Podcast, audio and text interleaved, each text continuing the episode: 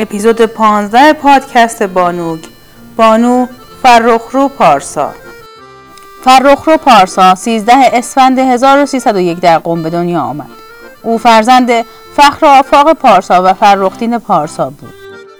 پدرش فرخدین کارمند وزارت بازرگانی و مدیر مجله های اتاق بازرگانی و صنایع معادن ایران و عصر جدید بود.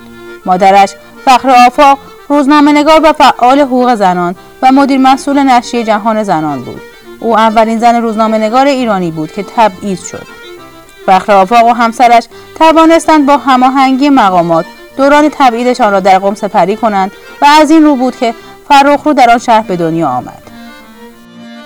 پس از تولد فرخرو میرزا حسن خان مصطفی الممالک که نخست وزیر وقت بود میانجیگری کرد و با رفع تبعید از فخر آفاق پارسا آنها توانستند به تهران بازگردند. برای همین فرخرو تحصیلات ابتداییش را در تهران سپری کرد و برای ادامه تحصیل در دوره متوسطه به دانشسرای مقدماتی رفت او توانست دوره متوسطه را با کسب رتبه اول به پایان رسانده و به دانشسرای عالی راه یابد فرخرو در سال 1321 دانشسرای عالی را با اخذ مدرک لیسانس در رشته علوم طبیعی به پایان رساند و به دانشگاه تهران راه یافت. بانو پارسا پس از اخذ مدرک لیسانس به تدریس در دبیرستانهای تهران پرداخت.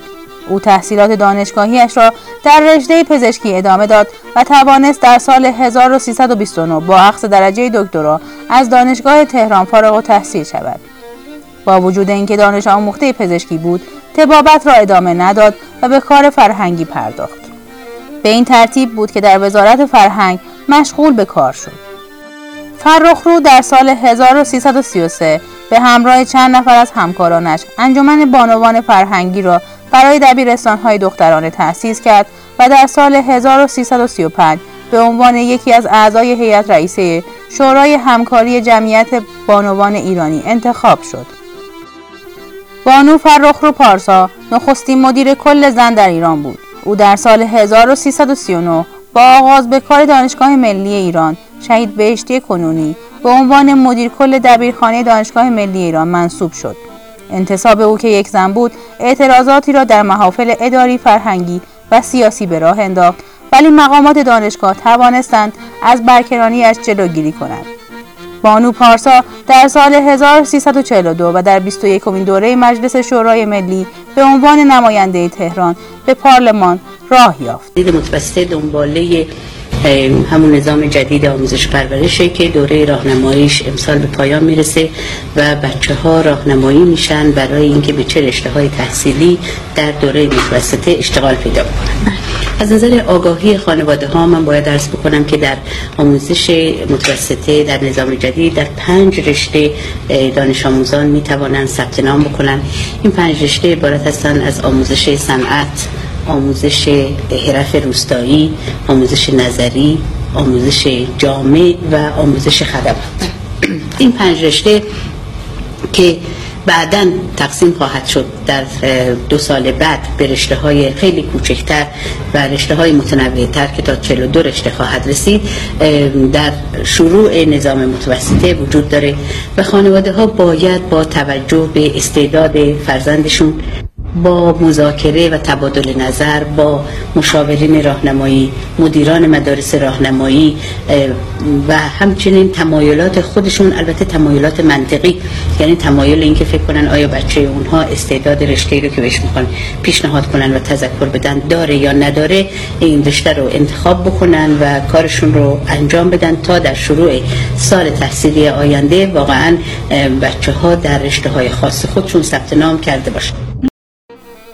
فرخرو پارسا اولین زن در تاریخ ایران بود که توانست به مقام وزارت برسد. او در کابینه دوم و سوم امیر عباس هویدا وزیر آموزش پرورش بود. او می گفت هویدا در تماس تلفنی پیشنهاد وزارت را این گونه مطرح کرد. خانم می‌خواهم مسئولیت بزرگی را به یک مادر بدهم. می‌خواهم آموزش و پرورش فرزندان این مملکت را به دست یک مادر بسپارم. می‌خواهم وزیر آموزش و پرورش ما بچه های مردم را چون فرزندان خود بداند. از جمله اقدامات فرخرو پارسا در ساختار آموزش کشور تشکیل شوراهای منطقه‌ای انحلال اداره بازرسی خبرچینان ساواکی سرکشی اجباری مدیران از مناطق و آموزش اشایر بود. او چندین تشکل را در دوران وزارتش ایجاد کرد از جمله سازمان زنان ایرانی خانه زن شورای ورزشی بانوان و جمعیت زنان دانشگاهی ایران. بانو پارسا چادر را در مدارس منسوخ کرد و البته با تعیین لباس فرم پوشیدن مینیجوب را نیز جایز ندانست. حذف زبان عربی از کتابهای مدارس برای منتقدان پارسا بسیار سنگین بود و آن را تصمیمات انادآمیز علیه روحانیت و مخالفت با اصل اسلام تفسیر کردند. همچنین حذف جادر از مدارس نیز با انتقاد سخت روحانیون همراه بود که در توضیحان گفته بود در مورد حجاب زنان گفتم که حجاب نباید مانع فعالیت های اجتماعی زنان گردد در آن زمان دختران مذهبی مدارس در فعالیت های ورزشی اصلا شرکت نمی کردند. من در تمام بخشنامه های خود زنان را به پوشیدن لباس های سنگین و با هجاب دعوت می کردم. فرخرو پارسا تا سال 1353 وزیر آموزش و پرورش ایران بود. پس از انقلاب و در روز 28 بهمن 1358 دکتر پارسا و همسرش سپهبد احمد شیرین سخن دستگیر شدند. آیت الله خمینی به مناسبت نوروز 1359 فرمان عفو عمومی صادر کرد و با ابوالحسن بنی صدر رئیس جمهور وقت را معمول جلوگیری از اعدام افراد بیگناه کرد. با این وجود بنی صدر یک روز قبل از اعدام خانم پارسا از حکم او مطلع شد. وی تمام تلاش خود را به کار گرفت تا از اعدام دکتر پارسا جلوگیری کند اما مجریان اعدام پاسخ او را ندادند.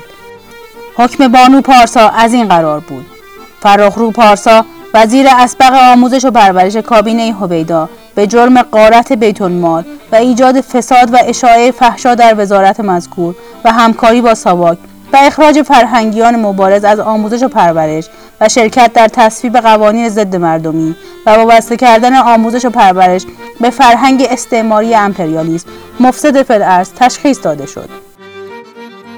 فرخرو پارسا در دفاع از خود گفته بود متاسفم از اینکه اتهاماتی به من وارد شد که دلیل و اساس محکمی ندارد و این عمل باعث تشتت افکار من شده است. در اتهامات وارد شده به من حتی دین مرا مورد تردید قرار دادند و من باید بگویم که مسلمان هستم شیعه به دنیا آمدم و شیعه از دنیا خواهم رفت. راجع به غارت بیت المال که بزرگترین اتهام من است باید بگویم من این مسئله را تکذیب می کنم زیرا در تمام طول خدمت من نه کار مالی و نه سر و کاری با حساب و دفتر داشتم. اینها که به من اتهامات دزدی چند میلیونی وارد کرده اند باید بگویند این پولها را من از چه طریقی و از کجا سرقت کردم سرانجام بانو فرخرو پارسا پس از نه جلسه دادگاه بامداد 18 اردیبهشت 1359 مصادف با روز زن در تقویم جدید در زندان اوین اعدام شد بانو پارسا اولین وزیر زن در تاریخ ایران بود که اعدام شد.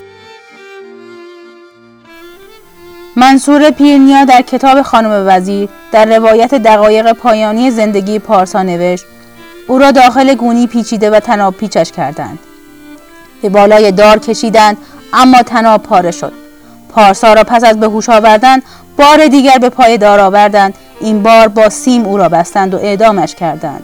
او اما انگار که این بار هم جان نداده بود رد سه سوراخ در جسد یکی از تاثیرگذارترین زنان ایرانی در داگترین لحظه مرگ یک انسان را ثبت کرد. سال تحقق یافتن بخش مهمی از هدفهای نظام جدید آموزش و پرورش کشور و توجه بیشتر به کیفیتهای آموزشی این نظام بود که با وجود مشکلات فراوان اما به علت استحکام پیوندهای ملی و میهنی عوامل اجرایی با رهبری قاطع و استوار آن شاهنشاه عظیم و با موفقیت بانو پارسا در نامه خود نوشته بود وصیتی ندارم زیرا که اموال زیادی ندارم و آنچه دارم مصادره شده است. به کسی بدهی ندارم و از کسی طلب اگر دارم خود داند که آن را به فرزندان من بدهد. می‌دانم و وجدانم راضی است که گناهانی که در کیفر خاص به من نسبت داده شده و مواردی که ذکر شده مرتکب نشده ام. جانماز مرا که تسبیح و حلقه و ساعت من نیز در آن است به همسرم بدهید که به دخترم بدهد.